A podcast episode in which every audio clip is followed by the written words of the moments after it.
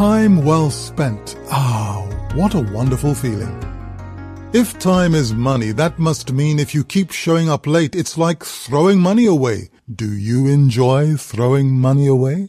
Time is valuable and just like money, time can be managed and like your finances, it benefits from planning.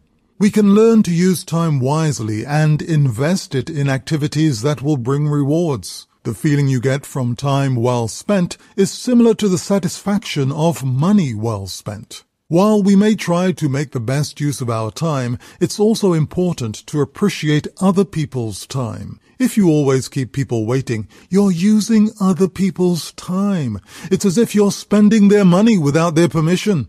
If you make a commitment to someone to be somewhere at a certain time, why not stick to it? It's all about respect. If you practice keeping your commitments, people will learn to trust you and will enjoy sharing and investing their time with you.